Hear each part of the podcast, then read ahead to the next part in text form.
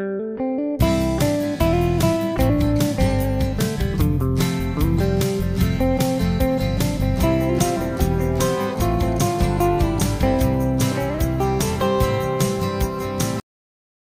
Focus Chat and Chuckle.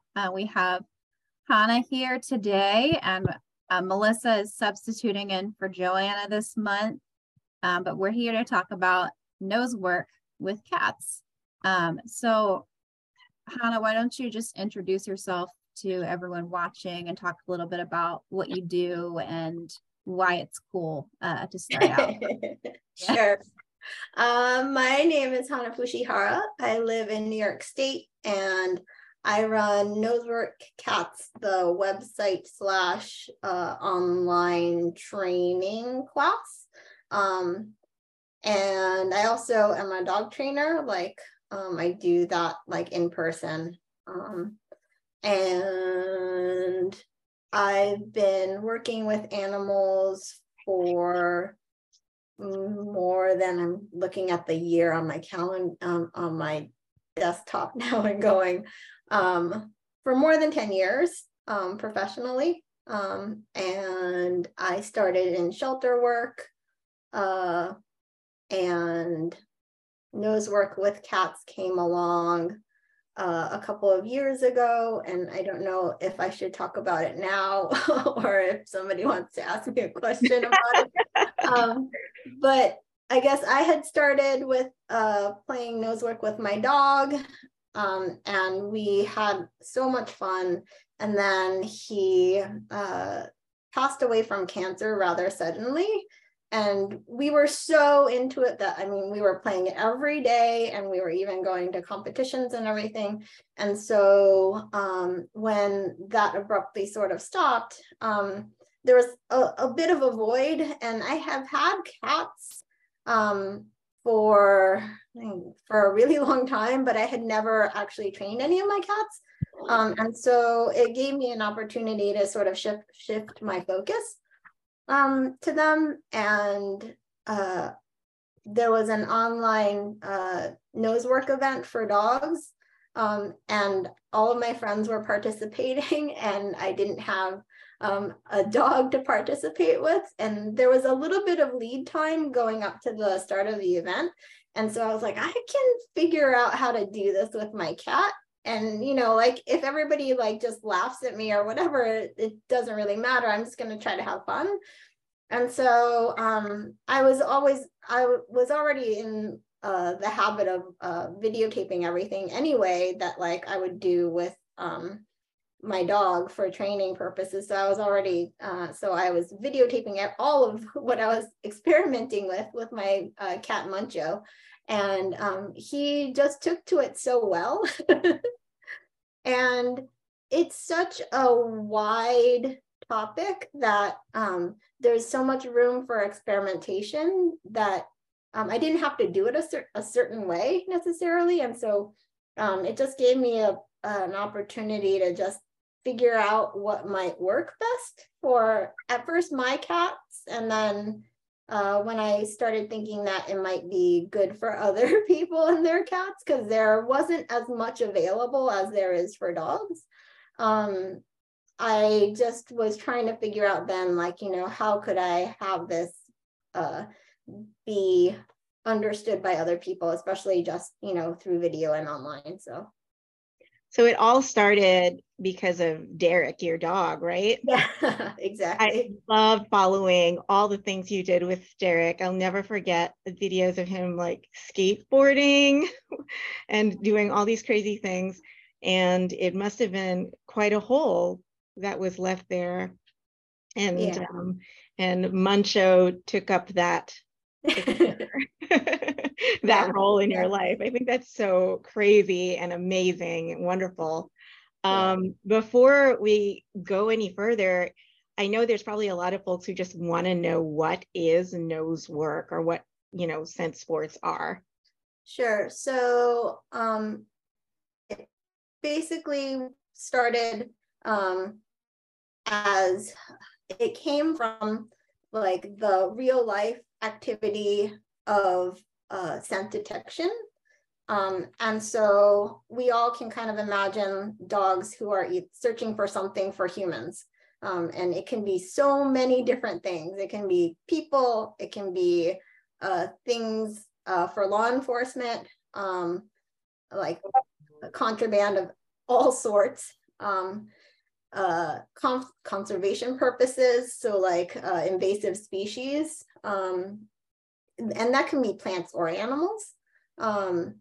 And there's just basically anything with a distinct smell, which we can't really, you know, figure out with our own noses, but any kind of substance that basically like emits some kind of odor is going to be specific, and even like mixtures. So because some animals have much better noses than we do, we can sort of get them to understand that like when you find this, you get a reward, and that's basically just what it is. And so we can expand that or sort of crunch it down. So just as an example, like people always ask me how much space that they need. And so you could play, especially with a small animal. So whether that's a dog or a cat, I mean, like finding an odor, like in like a very small room, like that's completely like possible, and also still we can make it difficult for the animal also, even though it's a small space. It doesn't have to mean that like you're doing some kind of really large search like in a warehouse or something like that, or like on a trail trying to find somebody. It's just an animal using their sense of superior sense of smell to either air. Nosework is usually maybe more about air scenting, meaning like they're capturing the odor that's available in the air, as opposed to tracking, which is where somebody might have put their feet on the ground and the dog is looking down with their nose. So maybe more air scenting, so air, nose up. But that's basically the gist of like Nosework, like just finding something that either the animal or the human would like, and receiving a reward for that. Cool. Yeah, I was lucky enough to have had you coach our staff in the Nosework for Cats, and everybody was so inspired by it. Everybody remembers you, and even our don't usually work with cats at the shelter. It changed our lives. Can you maybe share with some folks what kind of benefits there might be to Nosework with their cats at home? Sure. So the way that I teach it, I'm just teaching people to use food, just so that there isn't, it isn't necessary for me to teach them any kind of marker training type mechanics. So people don't necessarily need to know good timing in marking a behavior and reward delivery. And so it really is a hands-off activity. And what I'm trying to teach people to do is to observe their animal, and maybe through observation, trying to figure out what they're experiencing in the moment, so that then for their search that they're setting up. So, you know, you'll do one search, watch the animal, and then see what they're experiencing, and then take that information and set up a new search for them, like the next rep. And so unless you train your eyes and your brain to sort of watch the animal work and sort of take in what they're experiencing, then you won't do a good job of setting up the next search for them afterwards. So like, the part that I find really beneficial for the human is just you get a chance to actually just observe and sort of try to figure out what the animal is thinking. And we don't really take that opportunity a lot of times, like we just want them to do something. And so. Yeah, it sounds like you could really learn skills that would benefit your relationship with your cat.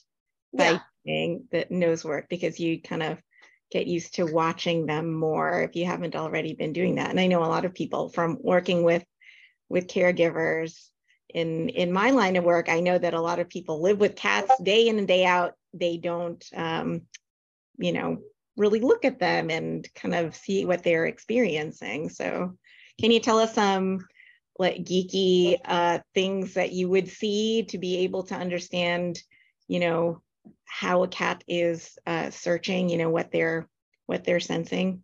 Yeah, so like there are a bunch of things, but for example, like if a cat knows that they're coming into an area to search for their treat or whatever, they usually will be moving at a certain pace, and then either they will stop or they might turn a direction. And even just like a detail of like the cat was going one way and then they turned and went a different way. I mean, like it's such a simple detail, but like that already gives us information that maybe they sensed something.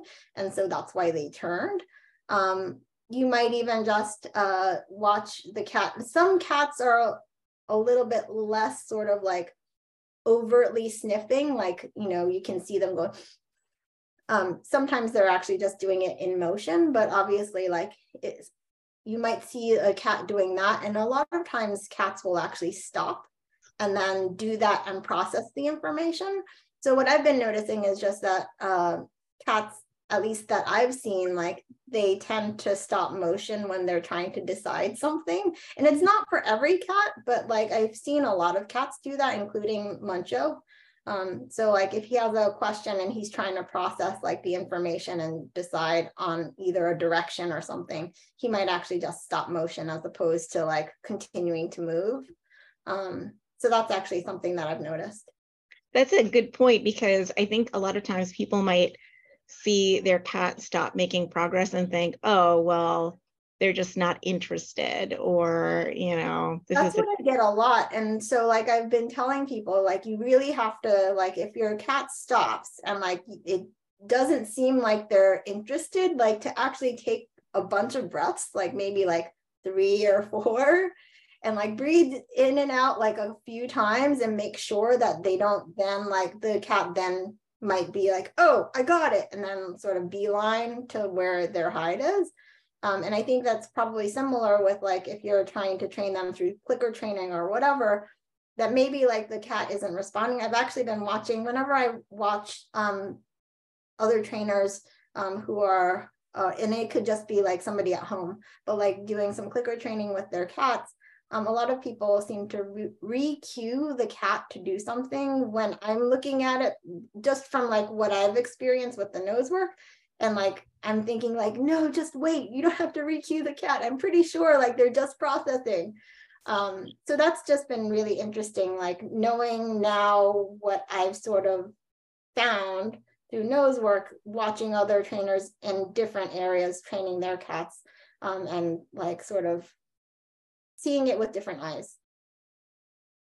Yeah, absolutely. And that could probably make you all around a better trainer doing nose work. Let's say you just, not just, but if you're just training, I don't know, tricks, or if you're working on manner stuff, you can become a better trainer overall if you are doing nose work and just, you know, learning to watch your cat. And I guess since like maybe like most of the people that'll be watching this are trainers themselves, like I can also say, so like it's also observation, but also like getting really good at antecedent arrangements. Because basically like your search setup is exactly that. So like I'm trying to make it so that the search setup is easy enough for the animal to figure out, but just stretches their skills. And so I put a lot of thought into each search. So ooh, yeah. Do you have any cool stories about how, you know, considerations for antecedent arrangement, you know, made some define kind of the success or failure of an attempt? Well, so basically what I just tell people is because we don't have the noses that the animals do, like I can always imagine that a search is going to go a certain way and then it doesn't, because like the airflow in that room just wasn't doing what I thought it was going to do. And so then, you know, like I was saying that like sometimes we have to sort of wait and see whether or not like the cat actually is going to be working rather than like, you know, they've given up. But when I do realize that like the whatever I've set up is just not working or like too difficult, then just stopping for a second and then actually like putting my cat away for a second, like in another room or whatever, and just looking at it and going, okay, so what can I do? So it's just, it's been really great in having my brain have to do that so often. And I've just found that with my dog training clients, I've just been trying to be smarter also, either for their dog or for the person. Because of that. So I've been paying more attention to that just in general. Yeah, so here's a question from Bonnie. Sure. Bonnie wants to know, what are the steps to starting nosework with cats, especially in a multi-cat home? So let's just talk really quickly about the multi-cat thing. So because this is actually something that a lot of people ask me, because they're like, I'm not going to be able to get the cat separated and quiet. But I think that it's a nice opportunity to sort of maybe do that. So if you don't need it to be a training exercise. And what I mean by that is a lot for the human. So the training is the human being able to observe and change themselves, like for learning what to do next. And so if you don't care that you're not training and you just want to, for example, have like a enrichment activity for your multiple cats to do at the same time, if they're not going to be fighting over food and getting nasty with each other, then we can just, you know, like place some treats out, like out in a room, and they can all find it. They can all find it at the same time, find the multiple treats at the same time. And if they don't get all of them, it's not a big deal, because it's not our intent is not a training exercise, it's for enrichment. So if they don't find all of them and you can't watch all of them, not a big deal. I will say that if two cats get to the same treat at the same time and you observe them, you will find, you know, that like one is going to be like, okay, that's all right. Like maybe you can have that one. And so that's going to happen. And so depending on like the relationships within like your cats, that may or may not be something that you want to happen. But at my house, I have two cats and I can do that and it's not a big deal. Just know that for me, like, I think that that's just like a really nice enrichment activity and not necessarily training per se. But if you wanted to do training with multiple cats, either you can get them used to being behind closed doors and even like giving them a snuffle mat or something. So the cat that's waiting can be playing with a snuffle mat with a couple of treats in there, just so that they have something to do. Or have clients that have carriers and they're just getting all of their cats used to their carriers. So they have the cats that are waiting their turn in their carriers. And again, like it's a really nice opportunity to actually practice. Like, your carrier is actually a really nice place to be, because you go in there and then we play nose work, and then you wait a little bit and you play nose work again. Because a lot of times it's not that much fun to do carrier training. But in this context, on for the cat, but you're pre-macking the exactly. Yep, the crate training. Cool. Yeah. So that's what I would say. Just talking about multiple cats, at the shelter, we often use social facilitation to train cats together. But I wonder if that's problematic in nosework, because you're kind of exposing them to this. And if you're having one cat watch another cat work on a find, you know, the cat who's watching is exposed to the scent and not really getting any. Not able to search for it. Sure. Would that be a problem? So because like for me, I'm always just training with food with cats. So I'm not training with a trained like odor that doesn't have inherent value, like that I've had to build up. If I had to build it up, so let's say like just like a dog. So if I had to, if I was using a birch smell like odor for the cats, then maybe like it might be somewhat frustrating.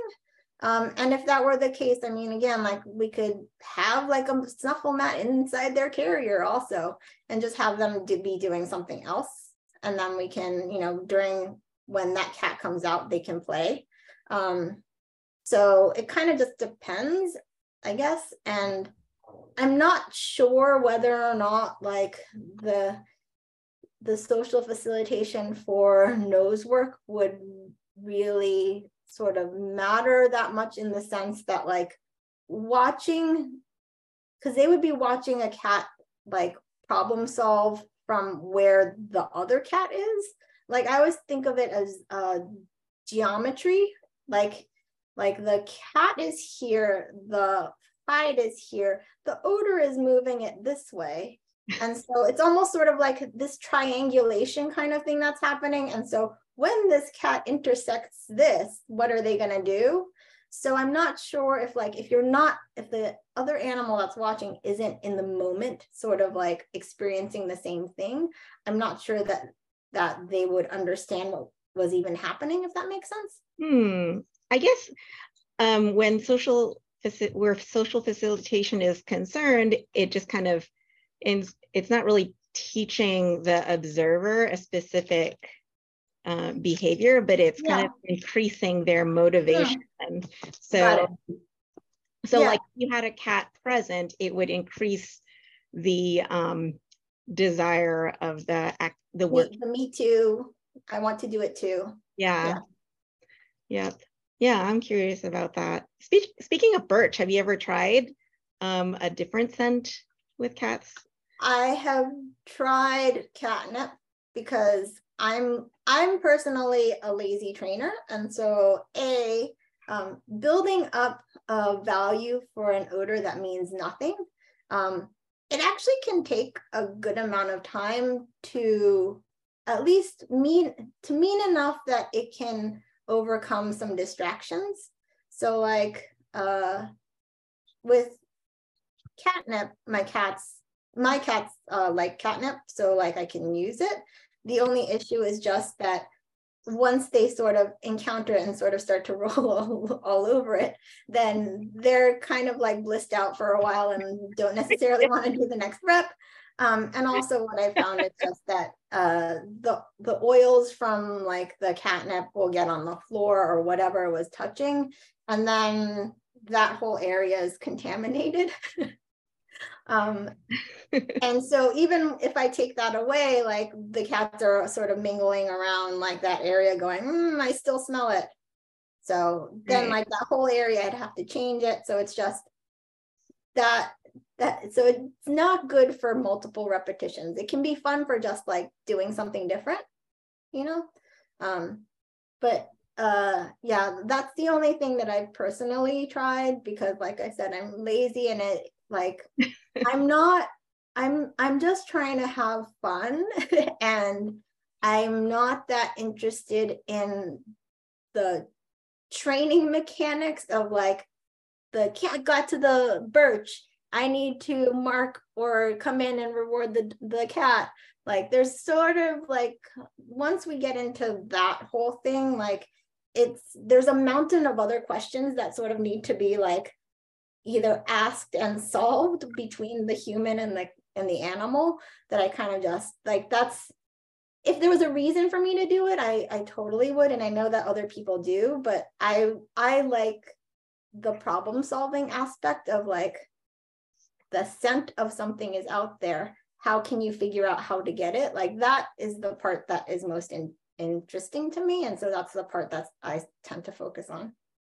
I think it's so funny that you say that you're a lazy trainer, but you commit so much brain power to like creating these scenarios for the cat to solve. And so I don't know, I'm not sure if I agree with you. I think it's just, so like I'm a lazy trainer when it comes to things that I'm not that interested in. I guess I can devote lots of my brain power to anything that's like really intriguing. So plus, like, to be fair, for everyone who's listening, I've known Hanna for a while, and Hanna used to volunteer at the municipal animal shelter where I used to work in New York, and like for hours and hours, almost every day. I feel like you were there almost every day. It's not lazy. Oh, Bonnie wants to know if the cats get a chance to sniff the find item before it's hidden. Good question. I personally start with, so when I start teaching cats, I make it so easy that they're not going to get it wrong. So like the first exercises are literally just, my cat is in my waiting area and there's one bowl of food, like, you know, sort of, let's say like 3 or 4 feet from their waiting area. They come out, they go to it, they eat it. And then I make it just slightly more difficult each repetition that I'm doing after that. So not just one bowl, there's 2 bowls and each of them have food. There's 3 bowls, there's food in each of them. So the cat can't get it wrong. And then I start to make it so that maybe there's only 1 bowl out of multiple bowls that have food in it. So to a certain extent, I'm just priming the animal to know that the cue that they're going to be searching for food is waiting in the waiting area, whatever that is. So for my cats, it's like a carrier. And so when they're in the carrier, at least like inside the house in a certain area, that means basically it's nose work time. And so I don't have them necessarily sniff it because I'm just using food or treats that like they inherently would like anyway. So if they can kind of smell it, they can go look for it. So since you started out with dogs, I'm really curious about, you know, what the difference has been in your work with cats and dogs, or what do you do to kind of, to make nose work more cat friendly, if you do anything? There are a couple of things. So like the way that I train my dog is completely, not completely different, but I was working with a trained odor or multiple trained odors, right? So birch, anise, and clove. And I specifically for Derek never wanted him to actually search for food because of who he was, because he was the type of dog that he was also a therapy dog. But for example, we were at a elementary school and all these kids were surrounding us. He was on a leash and I was talking to them and it was in the cafeteria. I sort of was focusing on talking to the kids for a second and there was a garbage can behind me with chocolate milk that had been spilled. Like all the kids like taking all their milk that they didn't sort of like finish at lunchtime and dumped it in there. And all of a sudden, like, he was like, mom is not paying attention. And then he went like this and like went head first into the garbage can. Like, that's the kind of dog that he was. Like, he would be like, he would do anything for food. And so I specifically wanted to not train him to ever search for food. So I had to teach him to value the odor first. And then have him search for the odor. So that was really different in the sense that I had to do it that way for him, or I chose to do it that way for him. And because I was training towards, at the time, potentially being able to go to a competition eventually, that means that I also need to be able to read him well enough that I could call alert, meaning my dog has found the odor and I think this is where it is. Will you say yes or no, right? And so that that also complicates like how you are going to train the animal. So I needed to be able to know that he wasn't just, for example, saying, well, it's kind of near here, so just give me the treat. It had to be more specific, and I trained a specific, kind of a specific behavior for him. It was just put your nose where it, as close as you can, and then hold it there. So there were a bunch of more moving pieces to the whole sequence that I was training. And knowing how much time and effort I had to put into that to get that to look the way that I wanted, I kind of went the opposite way with cats. And that was partially just because of my own personal experience. Like, I wanted to do something that was not that. So that it was just more about having a really good time and not worrying about the details of things that were more towards making the training behavior look kind of sexy, I guess.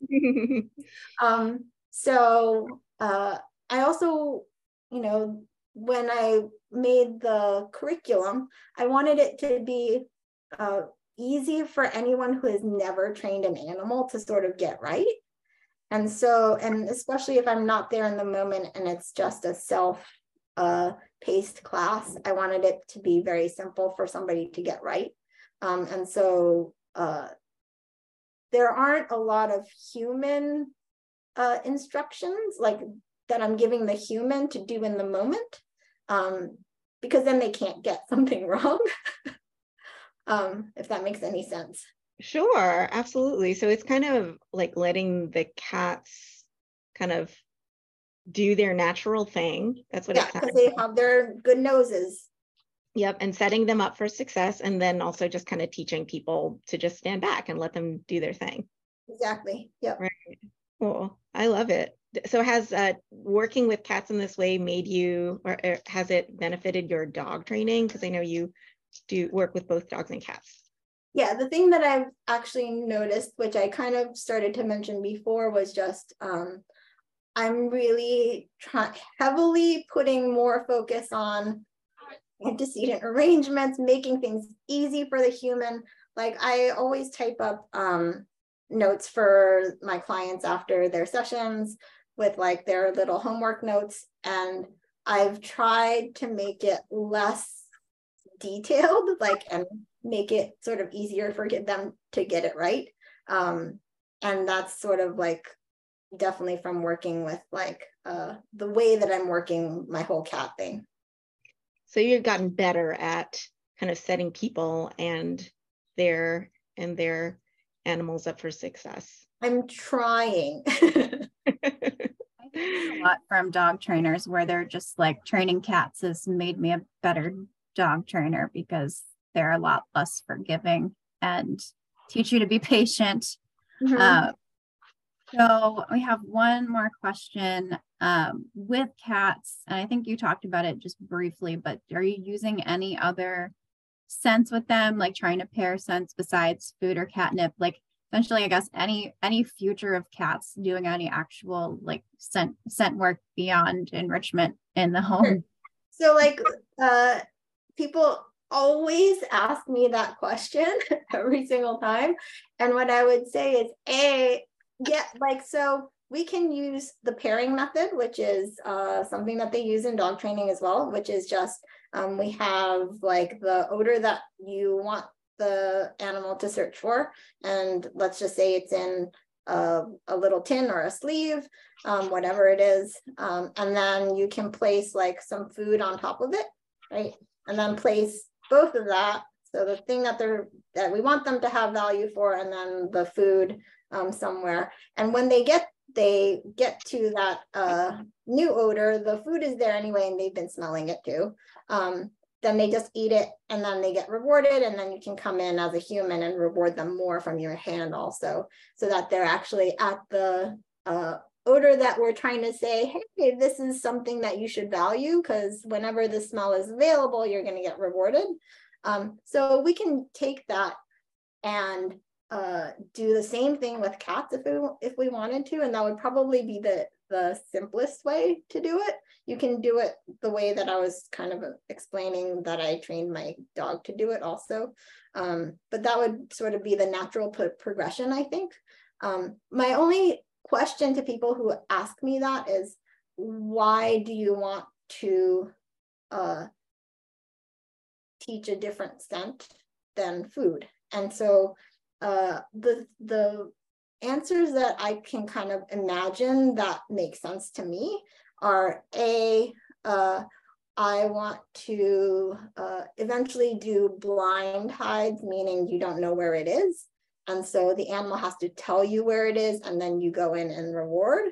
So if you ever wanted to do that, then this would be sort of like a great reason. Another reason might be, and a lot of people now have cats that go out on leash and go to places off of their property. So if you ever wanted to play nose work off of your property where you're not sure like what's on the ground or like hidden somewhere, you wouldn't want them to pick up like some kind of food, like, you know, on their hike or walk, but you want to play nose work there. Like, I can imagine that would be a good reason to like train like a different scent that then they have to look for. But I would also just say that the thing that I've gained in my nosework experience is just that searching for food is the exact same thing as like searching for a different odor. Like, the way that the animal's processing, like the triangulation of everything. And so I think I used to think that it was somehow lesser than, and now I don't. And so I would just ask that, like, can your cat already do all of this stuff? Like, I have on my YouTube page, there's a specific video that I think I wrote like something like cat nose work, like elite level search or something like that. And that's one of my students, Huey, who is amazing. He's searching a whole like ground floor of a house, and I think there's maybe 3 hides, and he does such a good job of like figuring out the problems that's going on for just those 3 hides in a whole like 1 floor like house, that if your cat can do that, then sure, like I can understand like maybe you want to have another challenge, I guess. But I guess I don't know, like I've gone like the other way around, going like, this is actually the same thing. I wonder if it would be helpful for diabetic cats. Like, there was a talk recently we had about like some challenges about training or working with diabetic cats, and they can be so food motivated, kind of like Derek. Yeah, I wonder if that would be challenging and you'd want to work with something different, because they might be, you know, just bringing you to the cabinet where the food is or something. I don't know. Yeah. Yeah, for blind hides. So does that mean that you would want to teach your cat a way to indicate? Yeah. Where that is. Yeah. So how would you do that, for example? So like I was saying, like the natural progression of what I currently teach would then be to pair like the food with the hide. And then, so the part that like you have to then decide as a human is like, so do you want a quote unquote natural indication, which is kind of just like whatever the animal's gonna do when they're like, I gotta get in there, get as close as possible, whatever that means. Or maybe like the animal decides that their natural indication is to look sort of where it is and then look back at you. That's kind of what a lot of dogs do, because they're anticipating that the person's going to then come in and feed them.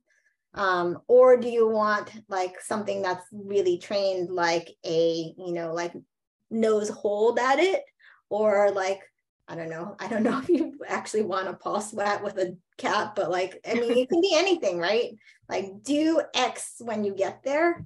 So like, it kind of depends on like what you would want. Like, if it's very specific, like from the beginning, or do you want to go with whatever the cat will naturally do when they get there? Right. Or like a specific behavior. Like I heard that, you know, I don't know, you guys probably heard of a popo, the giant rats that they used to sniff out landmines, so and some of them like twirl around when they're indicating, or I don't know if they sit down, or I know that they twirl around. Like, oh my God, I love giant rats. And the idea of a giant rat, like, sounds so cute. I got a question that's getting texted to me because apparently some people are having trouble asking questions on the Facebook, but it kind of goes along these lines about whether you've ever used a scent that turned out to be an aversive, or was just like, no, like if there was a food that was just gross or just not desirable. Yeah, so like I always tell people that it's really good to start with like a taste test. So like I always think that that's sort of the best way to figure out like what your cat would want. Like, so like you imagine that, I don't know, your cat would want to look for these crunchy treats more so than, I don't know, like these wet treats or vice versa. Like you can maybe put out like 3 or 4 different ones, like a little bit further apart. So maybe like one's on a little plate or bowl here, one here, one here, one here. And then go, okay, which one would you like? And then just observe. And then if you're not sure, then you do a, you know, round 2 and move them around and see whether or not like the cat goes to the same one like first over and over again. And does the cat go, this one, nah, no thanks. Like we can do it that way. Okay, so like a kind of reinforcer preference. Yeah. In the beginning. You ever start them out with like a stinkier food, like one that smells more, or do you find that like they will just be, they're just able to sniff out like a hard treat? I had just am having trouble conceptualizing like how good their sense of smell is. Yeah, so that's a really great question. So their noses are very good to a certain extent. So how good is hard to say exactly. But if any food is going to have enough odor in a relatively, let's say like small amount of space for you to try. And if a cat is sort of not really getting it, or like, let's just say it's on like a chair seat or something, like you put a crunchy treat like on a chair seat and you let your cat out and they're just sort of wandering around, not really sure. Most likely it's just that the way that the scent is sort of like falling low enough or towards the cat is difficult for the cat to understand which direction it's going. And so you just want to do it in small enough steps where you're sure that the cat can smell it. So that's why like I want to do it so easy that, you know, if I wasn't sure if they could find the crunchy treat, it's literally smack dab in the middle of the room, very, very obvious even to their eyes, and then slowly taking away the things that sort of help them look for it with their eyes, so that then I can start to see that they're using their nose to try to find where it is. So then like the progression might be, it's not in a bowl anymore, but now it's like at the bottom on the floor of like a chair leg. And can you just find that? And it's only 5 feet away from where you started. And if they were having trouble with that, then yeah, we can definitely like make it more obvious by either using something really stinky or more of what it was. So if, for example, if the cat can only eat one type of food and can't eat like treats or anything, you can still use their regular food, but maybe just more in one spot for like their hide or something like that. Do you find that their natural response is to look for it first? As someone who has never done any type of nose work, do they look for it first, or do they pick up that they're supposed to use their nose pretty fast? I think it depends on the cat. So I have students who have blind cats, and they obviously are navigating with their noses a lot already. And so they obviously just sort of are using their nose to find things more just from the get-go. And I think maybe like cats that are sighted might, you know, part of their brains might be thinking like I should look for it or even like listen for something. But then once they get used to, oh, like this game is about our nose and trying to, you know, find it with like scenting, then they start to really start to use it more. And you can start to tell that they're using it more too, just from watching them. I love the idea of blind cats doing nose work. Did you notice that there was any advantage? Like, did the blind cats do better at nose work, or maybe does doing nose work help blind cats kind of navigate their environment? I have a blind cat, and I'm already thinking that he would be better at this than my other cats. Or as soon as you mentioned that, I was like, yes. Yeah, but you tell us. I would love, and Laura, if you try this, I would love to know how your cat does, because like my pool of blind cats is very small. And so those cats are really food motivated to begin with. And so it's really hard for me to say like, but they're amazing. Like they can find like their one little treat in like this really like, you know, spacious, like living room / hallway, dining room, like everything put together perfectly fine without using their eyes. So hijacking the conversation real quick, personal question. He is that type of like dumpster diving, like trash can cat. Like he is very, very, very into food. I'm just thinking, I know. So we're gonna put him in a waiting area and then make it really easy. I was just wondering if there would be any benefits to teaching him a different scent means the food, because he's very grabby. But I forgot that we'd be like putting him somewhere first, because I'm thinking like he would never let me hide anything from him. Yeah.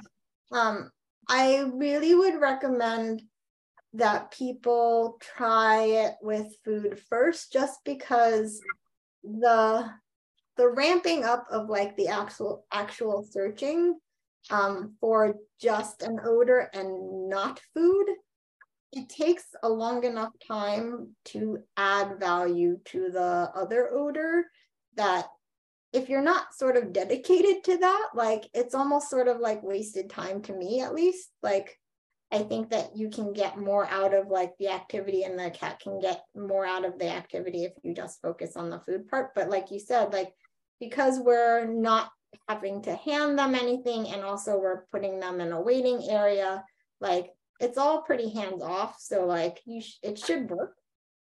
Okay, I'm gonna try it. You know, I'm just wondering about how, you know, I'm sure you've heard that Nosework has this therapeutic value for dogs. I mean, I've read that all over, and because of that, we use Nosework at the animal shelter where I work. But is there the same thing that happens with cats? Have you ever, I know you don't do behavior consultant work, but do you ever work with cats with some behavior issues that are, you know, that are positively affected by the fact that they do nose work? Well, so I was working with a shelter, Our Companions in Connecticut. And one thing that is nice about nose work is because it's hands off, you can do it with shy cats that, like, as long as they can eat in your presence but like not be sort of like actively engaged directly with you, like they can still play.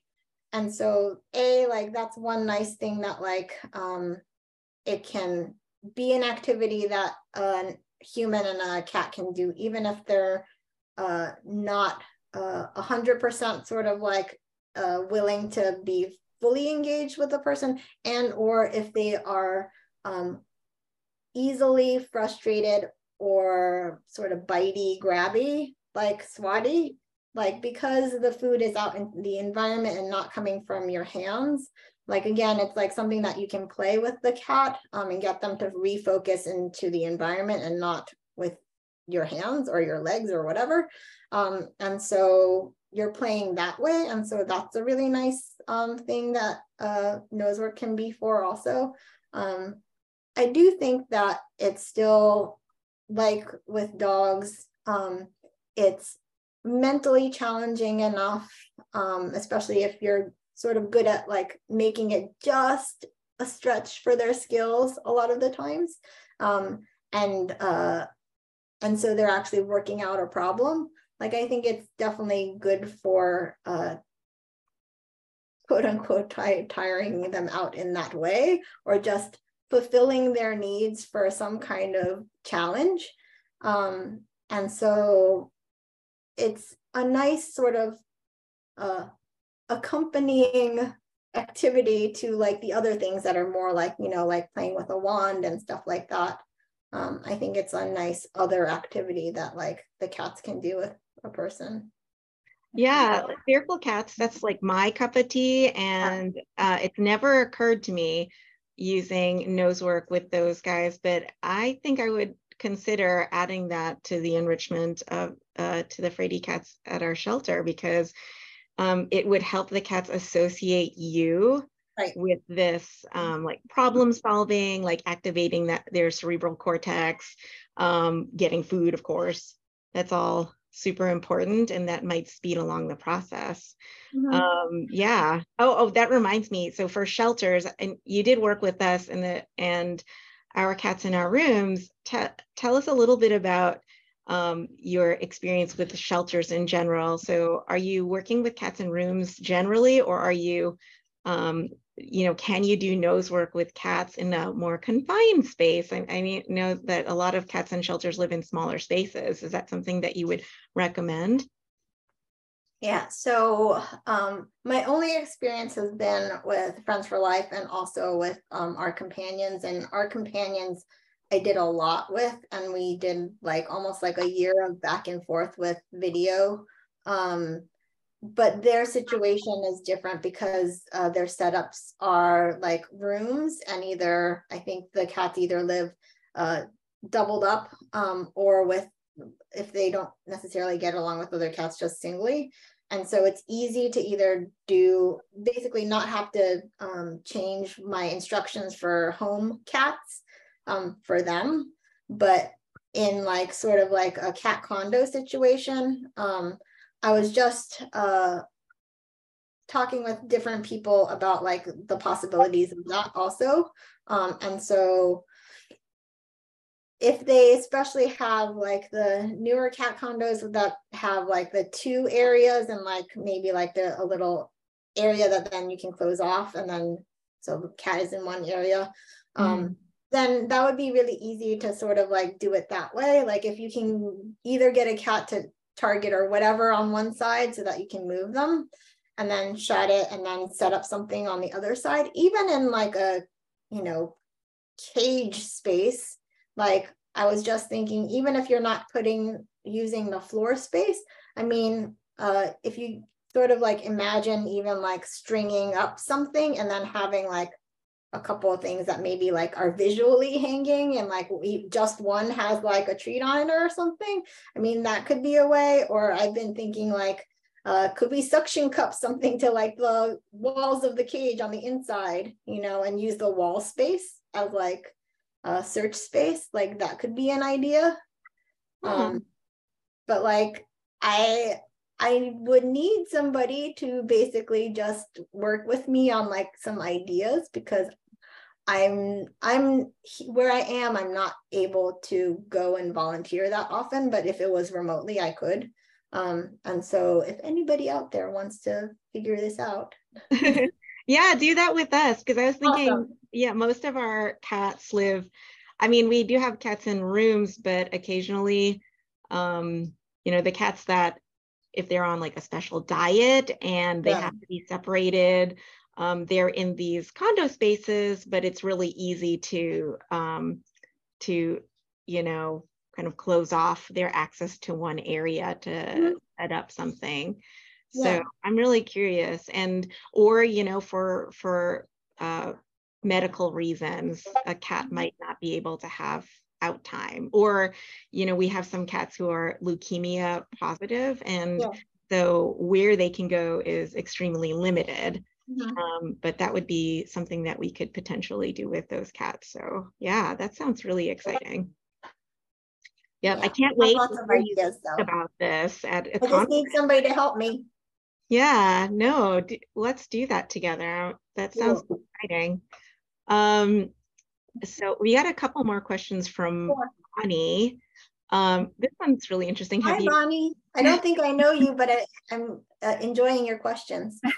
Yeah, I know. I want to see what Bonnie does with this. Like, we're gonna have a cat. Like Bonnie's asking if you've ever trained a cat to do specialized work, like rescue work, drug finding. Drug finding cat sounds like a Disney movie. Yeah. I have not. I was just saying before before we went live that I'm very just Nosework specific cat trainer, and that the scope of it is basically just what I've been doing. So yeah. Yeah. So Bonnie, you're gonna be showing us your drug finding cat, right? Can't wait. Oh, I got texted from our behavior volunteers. Yes, I love the idea of Nosework and kennel, and already knows which cats we're going to be working with. So, cool. And then Crystal says, I want to try this more intentionally with toy related scents. Mm. So her cat Gypsy is super good at this already and seems to enjoy the hunt, but it's not an activity I do on purpose. Mm-hmm. I don't know if she is smelling the feathers or her own saliva or what, but she is fierce in hunting down where her toys are hidden. So interesting. If you experiment with it, I would love to see whatever you experimented with. Yeah, Crystal, get video. And it would be really cool if Gypsy could find like different toys and discriminate against them. Yeah. Right? That would be so cool.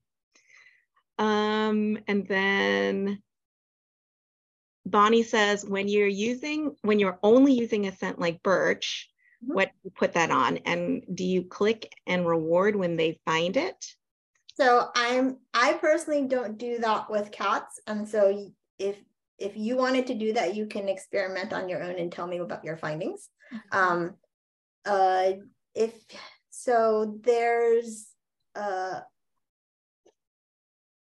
With essential oils, and I'm not an expert on this, but I know that there's some information that cats are more sensitive to essential oils, correct? Yeah. Than like dogs or whatever. So just know that for dogs, the amount of actual like odor molecules that are on like that they're searching for is so if you cut up Q-tip heads, right, and it's just the little cotton part of like the Q-tip head, you would basically be marinating like roughly 30 of those in a little glass jar with 2 drops of essential oil odor, and then you shake them up and like you take 3 of those out, and that's what the dogs are finding. So it's like very minuscule amount of actual essential oil. In AKC scent work, it's more odor. So like it's basically like almost like I guess 1 drop of essential oil on a Q-tip head, and that's like a lot of odor. So and dogs, when you're training dogs to play in AKC and let's say NACSW, you actually have to train those 2 different concentrations of odor because they act differently. Because it's a lot versus a little, and it reacts differently to the environment. And so with cats, I don't know how much you should use because I don't want to say because I do not know, but you're probably going to want to use a teeny, tiny, tiny amount and like basically vapors as opposed to a drop or anything. Yeah, so I would just, I don't even know what I would recommend because I'm not sure. Cool, wow, that sounds really challenging. And I just wanna, I would love to see video of folks doing that. Is there anybody who does work like that, Hanna? I believe that there are a number of people. I think that the people that I know of in the United States that are doing it, I believe that they're using the NACSW type scented Q-tips. So like that small amount of like vapors, odor. So they're kind of training the cat in the same way that they're doing their dogs. And I believe in Europe, there are people that are doing it as well, but I don't know the concentration of odor that they're using. So maybe somebody on here will know and we'll put it down somewhere in the comments. Yeah, please, please. And I know we're running out of time, but I really, really want to ask you this question that it's been burning in my soul. So I've been doing some diversity, equity, inclusion work in animal training, and because it's really important to me and so many folks that animal trainers represent the communities that we serve. And a while back, I had kind of looked through the folks who are members of the PPG All About Cat groups, and you were the only other person of color in that list. And now I know for sure it's different, but this wasn't too long ago. And there's now evidence that BIPOC trainers struggle more than other trainers, than non-BIPOC trainers in terms of getting into the field, in locating opportunities for education and being able to afford education in animal training. Do you have any tips for new trainers, but particularly for trainers from underrepresented communities and just getting started? So the cool thing that I was just telling you about, like I think earlier just in comments and stuff, was just that. So my first opportunity that I was given by an animal professional was you, right? When I was still volunteering at like the animal shelter. And so that was completely out of curiosity. Like I'm just, you know, walking dogs, but then I see you. And I forgot the other woman's name that was also a behavior. Oh, it was Lauren. We were at the Manhattan Animal Care Center in New York City. And so like, I just saw both of you sort of taking one dog at a time and going into a mysterious room and then coming back out and getting another dog. And I had no idea like what you were doing at the time. And so I was just curious. And so I asked like, what are you doing? And then I think I said, can I help? And so like, I would just say, if you are curious about anything, to maybe just ask your questions to anyone that, you know, is intriguing to you, and also ask like, can I do something? Can I help? Can I do something, like, and get experience? Because I went the route of just getting a lot of my learning through experience. So after I volunteered with you, then I also ended up volunteering at an animal shelter up here, Animal Farm Foundation, and then I did the same thing.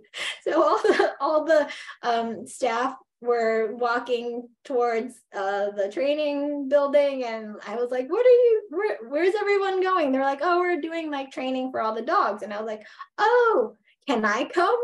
Like, and, you know, they said yes. And so that's how I started just getting hands-on training and then just learning through experience. And so there are opportunities out there. I think if you put yourself out there, and also at the same time, I do feel like I had maybe at some points in my life, in my professional training life, asked for help and then felt like I wasn't getting any. But then actually expressing it and then finding people that were saying, no, but I will help you. So it's been interesting trying to navigate like that also.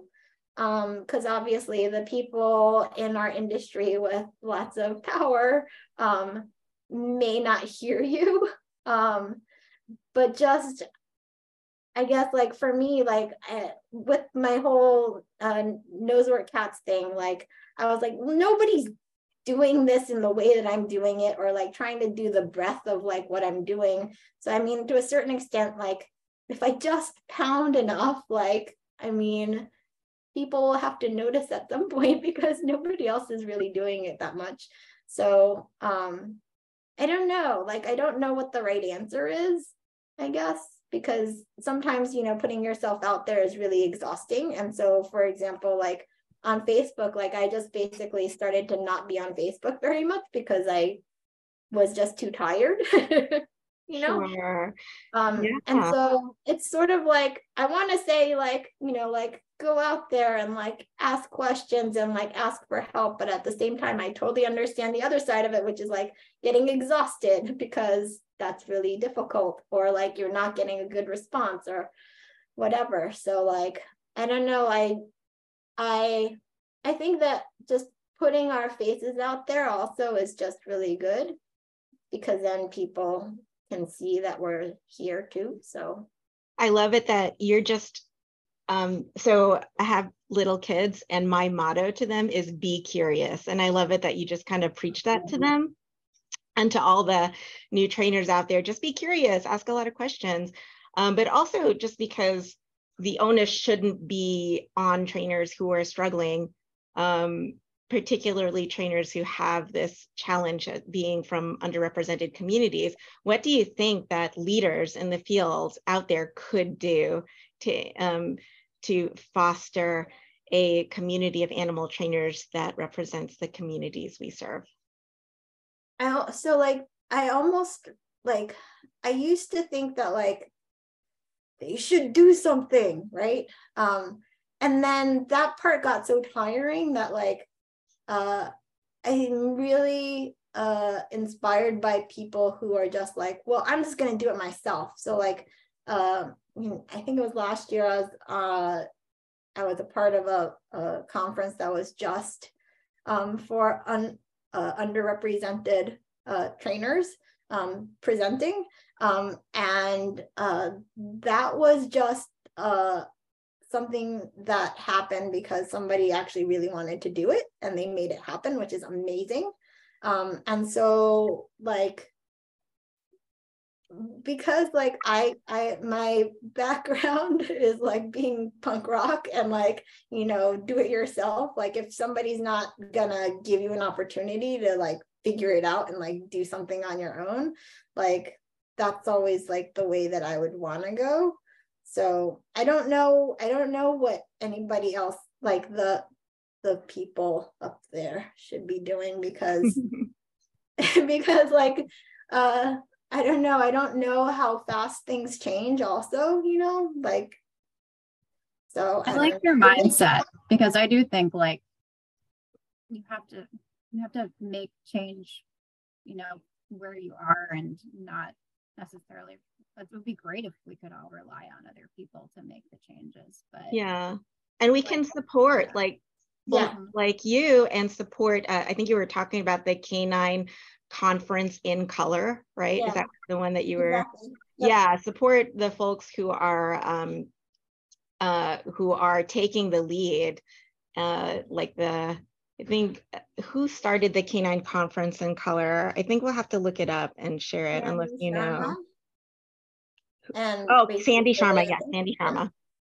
That's right. Yeah, we'll post that in the comments so y'all can find it, because, you know, that's not going to be the last one of those that takes place for sure. Yeah, so like it's amazing that, you know, there was somebody that wanted to really do it and then it made it happen. So Sandy's amazing. Yeah. all right, we probably should wrap it up unless you have any more burning in your soul questions. Last call for burning in your soul questions. I'm pretty good. I'm so excited. I mean, you know, I could talk to you forever, and I hope it's not the last time. And I guess, like, just as a add-on to that last thing that we were talking about, like, and every once in a while I get this question, but like, so my online class is, you know, like, I think it's $35 right now, but like, if for some reason you do not have that money, like, you should ask me and like tell me like what, like, just say like you don't have the funds and I will give you options. Like I recently gave somebody else options and I don't know, you know, whether or not they will take the options that I gave them, but you know, it's I can have conversations with people about stuff like that. So yeah, it's not just what it says. Yeah, you can't beat that price, but I love it that you say just ask, and that goes for other schools, because lots of training schools will offer their courses at a discounted rate, or they have scholarships. So if you're a struggling trainer, just ask. Don't be afraid to ask, because in the in this little survey that talked about trainers of color, it showed that very few BIPOC trainers even knew that there were scholarship opportunities out there. So that's a really good point. Just ask. And I guess we're going to put all of the links to all of Hanna's stuff easily accessible somewhere, right, Laura? Yeah, I think if you want to post them in our chat, or if you want to go in and just post them on the PPG Facebook yourself, one of us will make sure that it goes up there for sure. Yeah, put it in the comments of the Facebook Live for sure, because I know a lot of folks are watching there, and it won't get erased. But we want then when it's recorded and uploaded and everything, your bio and your links and everything will definitely be on there too. So everybody should get a chance to go and buy the course and learn about your stuff. So thanks so much for coming today. It was really cool. The chance. Yes, thank you so much, Hanna. With everyone. And yeah, I think we can wrap it up here. Have a good weekend. Yeah. Thanks, Joe, for letting me take your spot. Be jealous. At Clicker Expo right now. So yeah, we can be jealous of her too. All right. Bye, everyone. Thank you. Bye.